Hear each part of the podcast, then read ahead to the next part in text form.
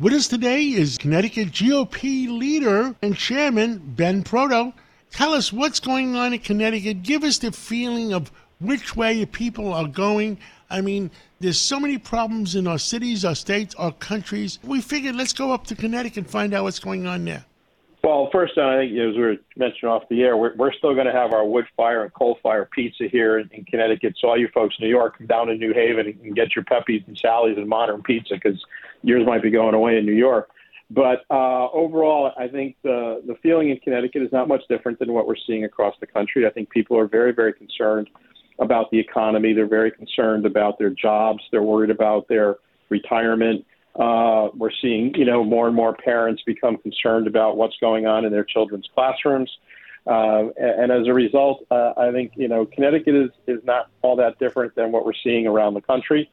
Uh, and I think that's going to come out to play in in the elections. Is uh, here in Connecticut this year we have our municipal elections, so we'll be voting for mayors and first selectmen and board of educations and board of finance and uh, you know, planning and zoning commissions, things along those lines. Those are all our elections this year.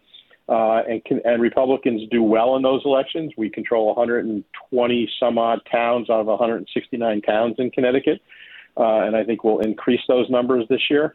So I'm excited about where the Republican Party is. But for the you know the question, I think people in Connecticut are concerned. They're worried. They're scared about um, where they're going uh, and what where this country is going, and whether they're going to wake up tomorrow morning and have a job. You know, John, when you see ESPN laying off 20 multimillionaire sportscasters because they're trying to control costs, I think that sends a message as to where the economy's at. I think right now in New York City, where I live, we're living under the law of the jungle. The strongest survive, and people are still scared.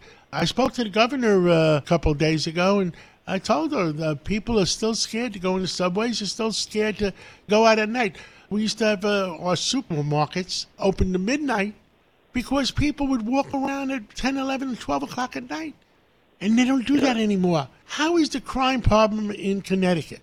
You know, we're seeing, you know, more shootings uh, in our cities. Uh, you know, just a, a few weeks ago, as you know, the president was here in Connecticut at the University of Hartford on a gun violence conference, and I put out a press release. I said I found it interesting that the president and Chris Murphy and, and Dick Blumenthal were at the University of Hartford uh, on the West Hartford side of the campus, where if they had just gone to the other side of the campus, they would have been in one of the most violent neighborhoods in the state of Connecticut where children are being shot, boys and girls are being shot and drive-by shootings. We're seeing more and more shootings there. They would have been better off standing on the street corner talking to the moms who who are afraid to let their kids go outside and play because they might get shot.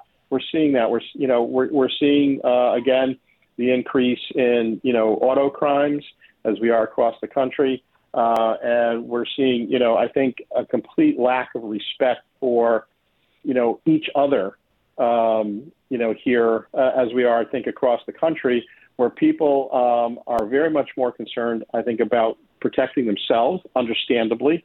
Uh, and as a result, um, I think people are quicker to anger. Uh, and when you become quicker to anger, uh, you tend to be quicker to violence in particular. So it's an issue that we're going to have to deal with here in Connecticut, and I think we're going to deal with across the country. And give us the pulse. Anybody talking about the presidential elections yet in Connecticut?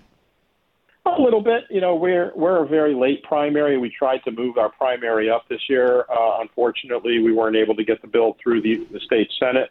Uh, so we're at the end of April. But you're beginning to see people who are, you know, interested in in uh, various candidates. We had Nikki Haley, who was our speaker at our uh, annual Bush dinner at the end of May. She did a great job for us. Was very well received, very well liked. Um, you know, we've have some conversations with Senator Scott coming up uh, to Connecticut. Um, Vivek Ramaswamy was here uh, in Greenwich a couple of weeks ago for an event in Greenwich. Uh, so we're beginning to see more presidential candidates come to Connecticut.